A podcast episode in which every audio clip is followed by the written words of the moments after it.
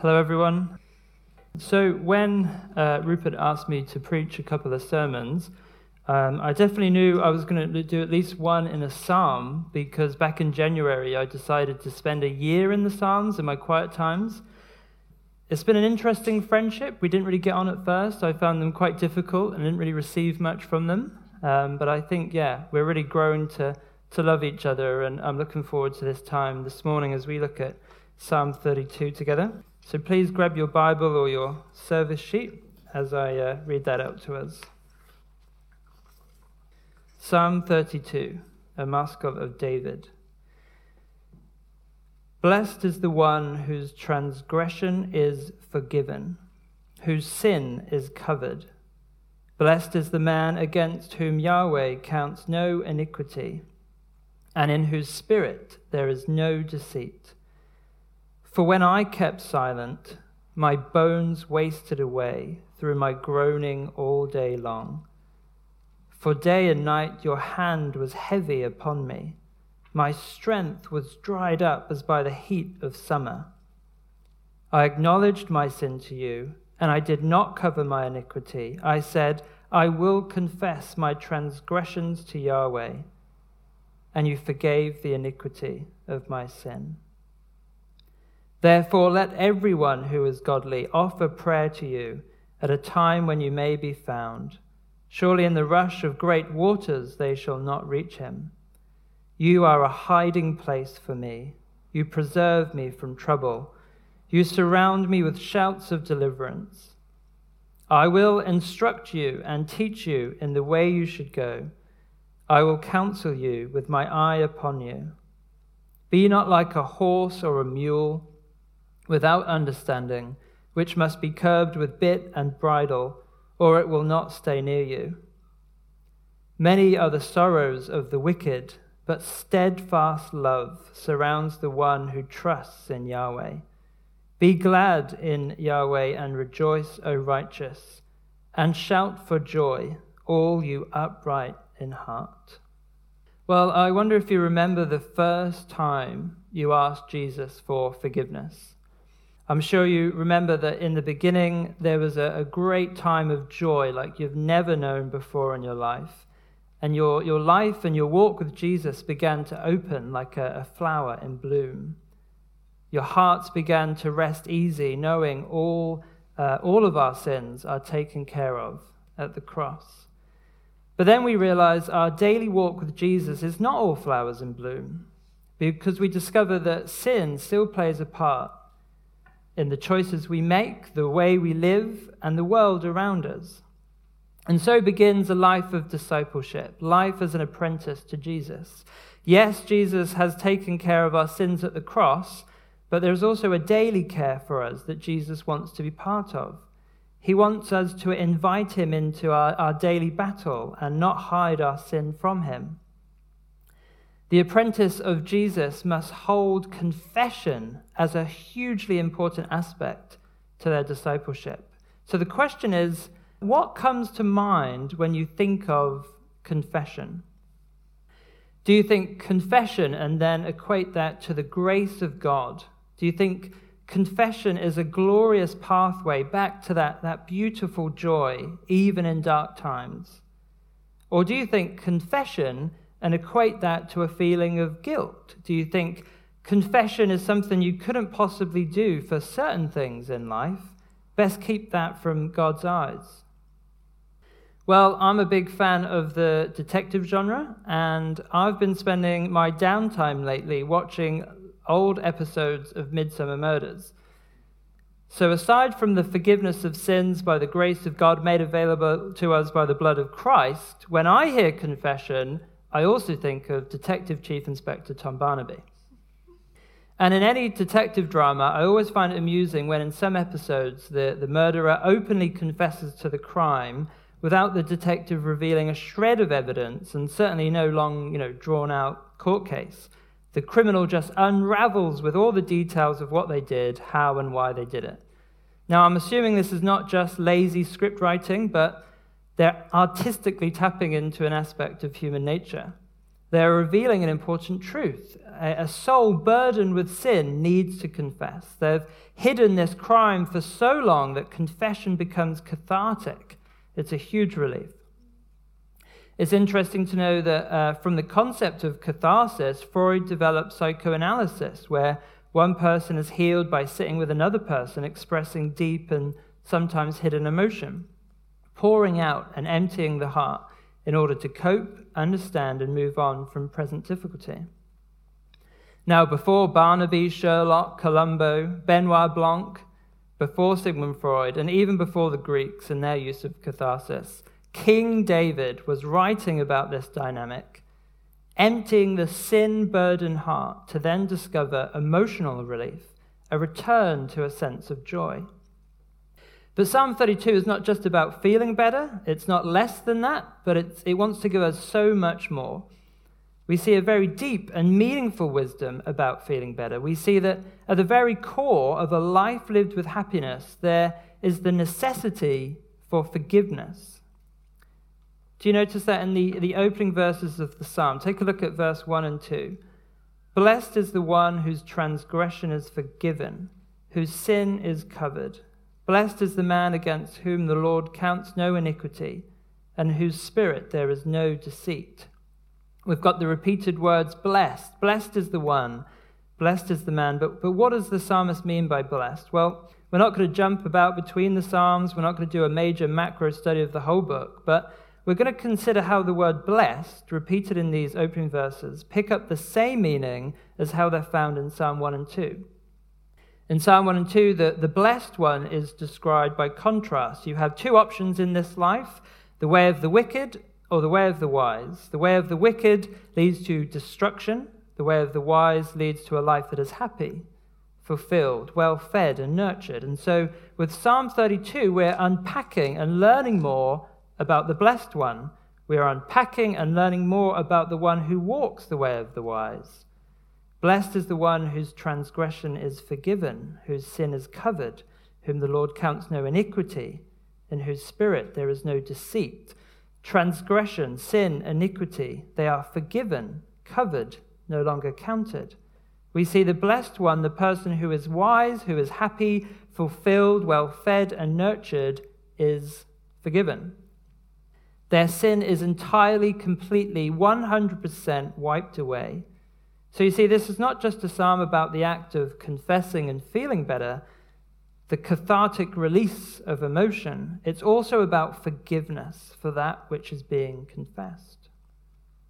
In Midsomer Murders, not everyone who willingly confesses their crime is seeking forgiveness. On, on the contrary, uh, me and Fern watched a particularly disturbing episode with a, a countryside vicar who brutally murders three people he then confesses to Barney with a tremendous sense of pride about it no guilt, no shame, no desire for forgiveness. And then, weirdly, he throws himself off the top of the church tower for some reason. And that was the end of Fern um, indulging me in watching Midsomer Murders. so, at the start, I put forward the question what comes to mind when you think of confession? Another way to ask it is, is how do you feel do you feel like it's a, a chore on your to do list? A bit like taking the bins out for tomorrow morning. I'm sure you know the feeling. You, you look out the window and it's dark and raining. So you think, you know, we, we can manage another week. Then you look at the rubbish piling up around the bin in the kitchen, the black bin bags piled on top of the wheelie bin. Another week is going to be impossible. So you begrudgingly put on your coat you clear up all the rubbish and take out the wheel bin and put it uh, side the road ready for collection tomorrow. Well, that's not a helpful way of thinking about confession. That's not the way Psalm 32 presents it. We don't see a chore on a to do list. We don't see empty words spoken begrudgingly because it's the right thing to do. Verse 1 and 2 introduces confession as the path to being blessed because of forgiveness. God's amazing grace is what should be flashing from the page. What an amazing God that teaches us how to feel better, how to feel happy again, how to unburden our hearts. But if all that sounds too simple, then that's fair enough, because walking the way of the wise, it can be a long and winding road. We don't necessarily just fall in love with the idea of confessing the hidden sin within our daily lives. We may take some convincing.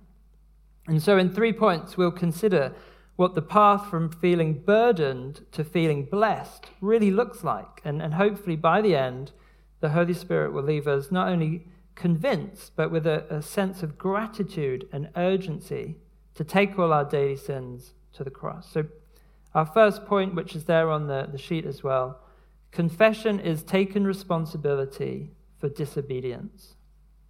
So, let's begin by considering what the path looks like when a person avoids confessing their sin, when a person avoids the sin in their heart and does not take responsibility for it. Imagine the sinful act has been done. How do you respond? Well, why not try ignoring the whole thing together? Just forget about the problem of, of having sinned against God. Confessing to God is not an inevitable or an automatic outcome after doing something wrong. Avoiding, ignoring uh, the problem of sin is actually a very common thing to do. It's a very ordinary way of behaving, in a way. A person might avoid their sin out of shame, but equally could be out of stubbornness, could be from overindulgence, but could be out of indifference or even theological ignorance. Maybe the person avoids sin because they're too busy. More important things happening right now. Maybe the person is full of doubt or anger towards God. And so the last thing they want to do right now is talk to Him about His forgiveness. But whatever the reason for avoiding confession and seeking forgiveness, we must be fully aware of the consequences. And David makes it very clear what happened when he avoided the sin in his heart. So let's look down at verse 3. For when I kept silent, my bones wasted away through my groaning all day long. The intensity of that image alone should prevent us from avoiding or ignoring God, especially with the sin in our hearts. It's not as if the problem can just be swept under the bed. It's not something that will lay dormant. This is like a parasite eating away at our soul. When I kept silent, my bones wasted away. And then David recalls how the burden of uh, this hidden and unconfessed sin was causing not just internal pain, but also external pressure. Verse 4 For day and night your hand was heavy upon me, my strength was dried up as by the heat of summer. There is no moment of rest for the unconfessed heart. Day and night, says David, did the burden of guilt weigh him down to the point that all energy was squeezed out of him. Think about Adam and Eve in the, the Garden of Eden. The act of sinning was great and easy to do, but the after effect was, was hard going. They remained silent about it. They avoided their sin, and they felt deeply ashamed and tried to hide from God. In the Old Testament, we have a language around sin that isn't just about bearing the emotional weight of guilt, but also bearing the responsibility of being guilty. In Genesis 4:13, Cain says his punishment is greater than he can bear. Exodus 28:38, Aaron as a high priest must bear any guilt of the people of Israel so they can make imperfect offerings to a perfect God. In the book of Numbers 14:18, we see that a husband can bear the weight of his wife's iniquity even if it's nothing to do with him. And in various places in the Bible, we see how bearing the responsibility for another's guilt is something that God does for his bride, Israel. God takes responsibility for her sin by taking it from the people through forgiveness. This is brought out in places like Micah 7:18. Who is a God like you, pardoning iniquity and passing over transgression? And then continues into verse 19 He will again have compassion on us, He will tread our iniquities underfoot. You will cast all our sins into the depths of the sea. God saw our sin and He took responsibility for it by offering a chance for forgiveness. After Adam and Eve sinned, consider what God does. He calls to Adam, Where are you? Now, I, I think God is, is giving Adam and Eve an opportunity to take responsibility for their guilt. He knows where they are and he knows what's happened, so he gives them a chance to take responsibility. And again with Cain, after he has sinned, he says, Where is Abel, your brother? Again, God knows what has happened, but gives a chance for Cain to take responsibility. In the end, of course, God takes the ultimate responsibility for humanity's guilt. This is what the cross is all about. This is the gospel. The good news is, is God has taken upon himself the responsibility of our guilt so that we can live without such a burden. So I ask again, how do you feel about confession? Well, if we understand God's grace in offering his sin to take responsibility for our sin, so that we could offer our sins without the enormous weight or burden of guilt, then shouldn't we be doing it gladly, urgently, willingly? we can walk on up to God with our sin and do so without shame or guilt or worrying we might be rejected, refused, or, or, punished. We can walk on up to God as if it's a privilege, a gift, a beautiful opportunity, seeking the forgiveness provided to us by the blood of Jesus. And that takes us to our, our second point. Forgiveness is receiving the gift of deliverance. Now, when someone confesses the crime to Barnaby, they may feel a sense of freedom after being imprisoned by their guilt, but soon enough they will be literally imprisoned for their crime. But with Psalm 32, we see that confession to God means the believer will encounter God's mercy. The believer who confesses has God's mercy and receives a gift of the most amazing grace. As a direct contrast to the previous verses, we see that verse 5 to 7, the person who seeks forgiveness receives deliverance from the heavy burden that sin places upon their heart. Look down at verse 5. David says to God, I acknowledged my sin to you, and I did not cover my iniquity. I said, I will confess my transgressions to the Lord, and you forgave the iniquity of my sin. David found forgiveness in God. Notice the, the, three words again sin, iniquity, and transgressions, plural this time. David completely empties his heart before God, and he was forgiven. Let's not brush that aside as if, as if, oh, yeah, you know, typical God. This is huge. Outside of, of God, the, the sense of relief from confession may give a person a, a temporary feeling of relief at best, but, but this passes and still demands punishment. But confession to God guarantees forgiveness and a transformative forgiveness. Look at verse 7. You are a hiding place for me. You preserve me from trouble. You surround me with shouts of deliverance. Three things have changed in David's perspective. Firstly, he's no longer hiding his sin from God, but God himself has become a hiding place, David's refuge and safety. Secondly, he, he doesn't have this internal parasite destroying him. God preserves him. God is David's protection. He is not in this alone. He celebrates in fellowship with his brothers and sisters who also worship God with shouts of deliverance. What an amazing turnaround from pain and weakness, strength dried up by the, the heat of summer, to the joy of safety, protection, and fellowship, all because of confession. Instead of remaining silent, he spoke to God, he found forgiveness, and received the gift of deliverance. Now, I know it's just a television program, but in Midsomer Murders, the vicar who confessed and, and threw himself off the church tower reveals what confession looks like without God. Without the power of God's transformative forgiveness, how does a person ever truly move on from, from sin, transgression, iniquity that has burdened them so much? Now, if you know the Psalms quite well, which I'm sure you guys do, you know, we have to take care in applying a Psalm of David to our own lives. I think this has been one of the biggest challenge for me in doing my quiet times in the Psalms this year.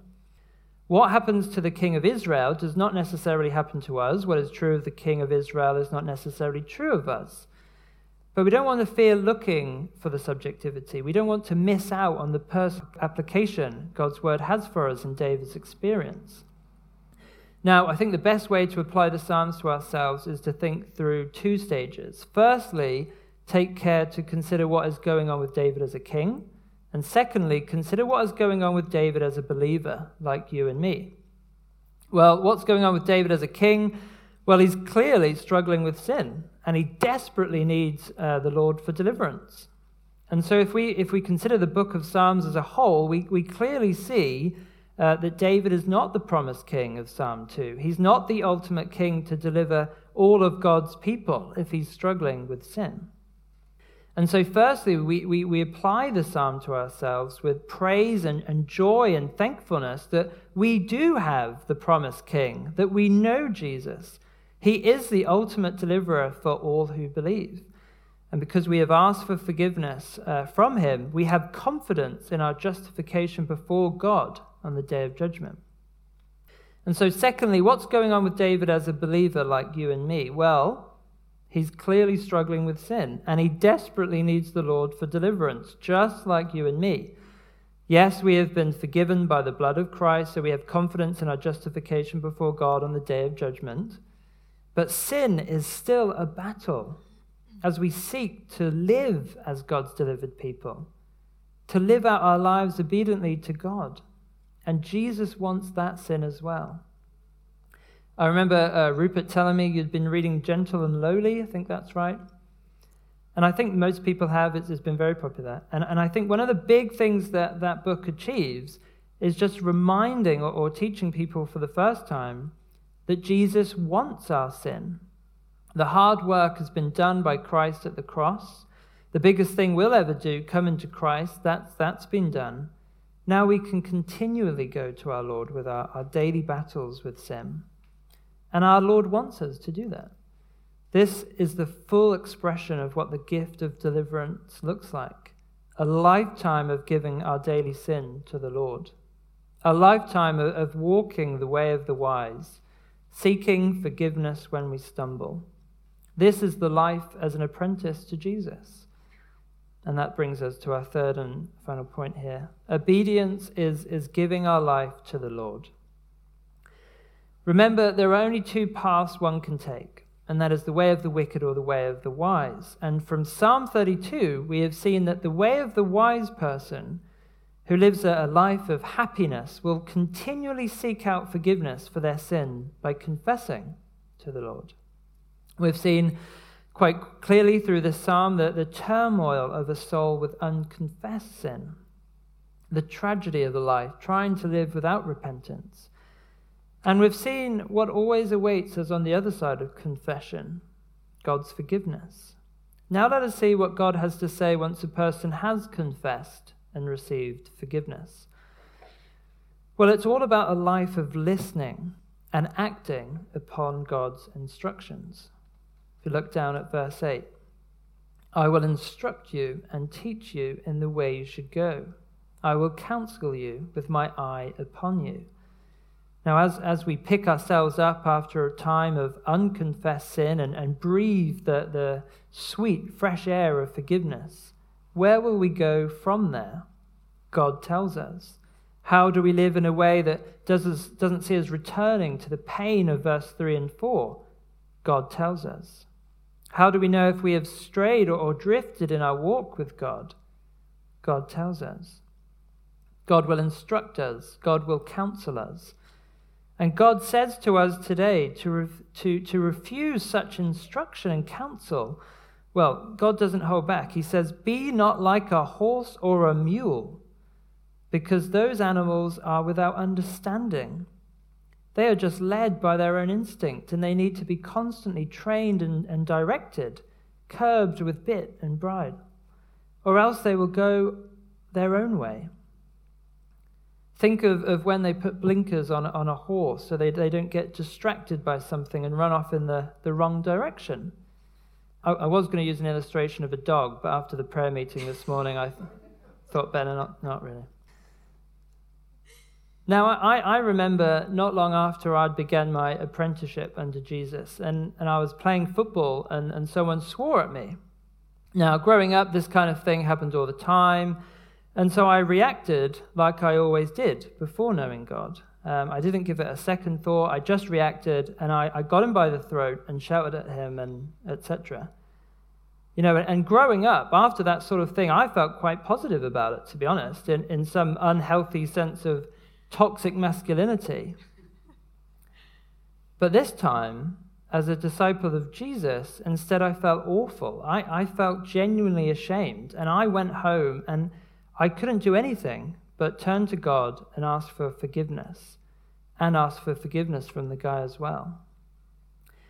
But I wasn't just content to know God forgave me, I, I also wanted to be instructed by God, how to learn from, from my experience. How should I deal with emotions in sport, God? How, how do I be con- competitive and, and strong in a way that brings glory to you? Going my own way, responding to my instincts, left me feeling awful, much like verses 4 and 5 of the psalm. Yes, I asked for forgiveness, but I wanted to know how to avoid ending back in that same place. Giving my life to the Lord wasn't a one off act, but a lifelong giving of every part of my life and heart to the Lord. Verse 10 Many are the sorrows of the wicked, but steadfast love surrounds the one who trusts in the Lord. Let's invite Jesus into every area of our lives, all that is in our hearts, and listen to what he has to say and teach us about how we should be living. Let us receive the message of Psalm 32 that blessed is the one who seeks forgiveness and is unburdened by sin. If we continually seek forgiveness for when we stumble, we will have a life of happiness. Today, we, we see confession is the desperate need for forgiveness from the Lord.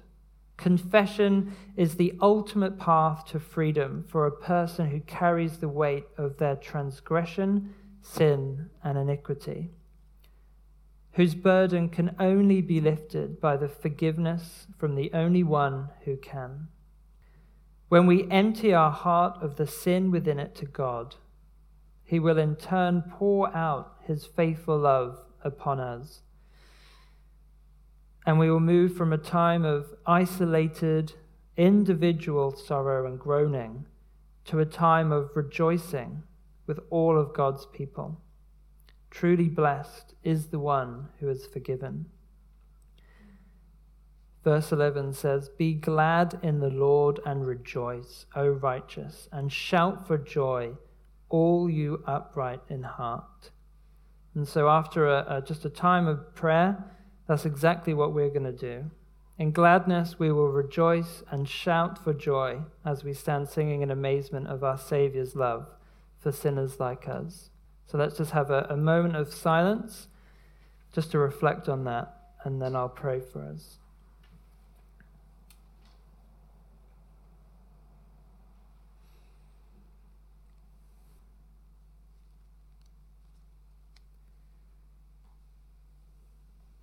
Father, we thank you so much that you sent your Son for us, that he took on all of our sin and did all the work at the cross for us. Father, we ask that you would strengthen and encourage us by your Holy Spirit, that we would continually seek out forgiveness and give our sin to your Son daily. We pray these things in his name. Amen.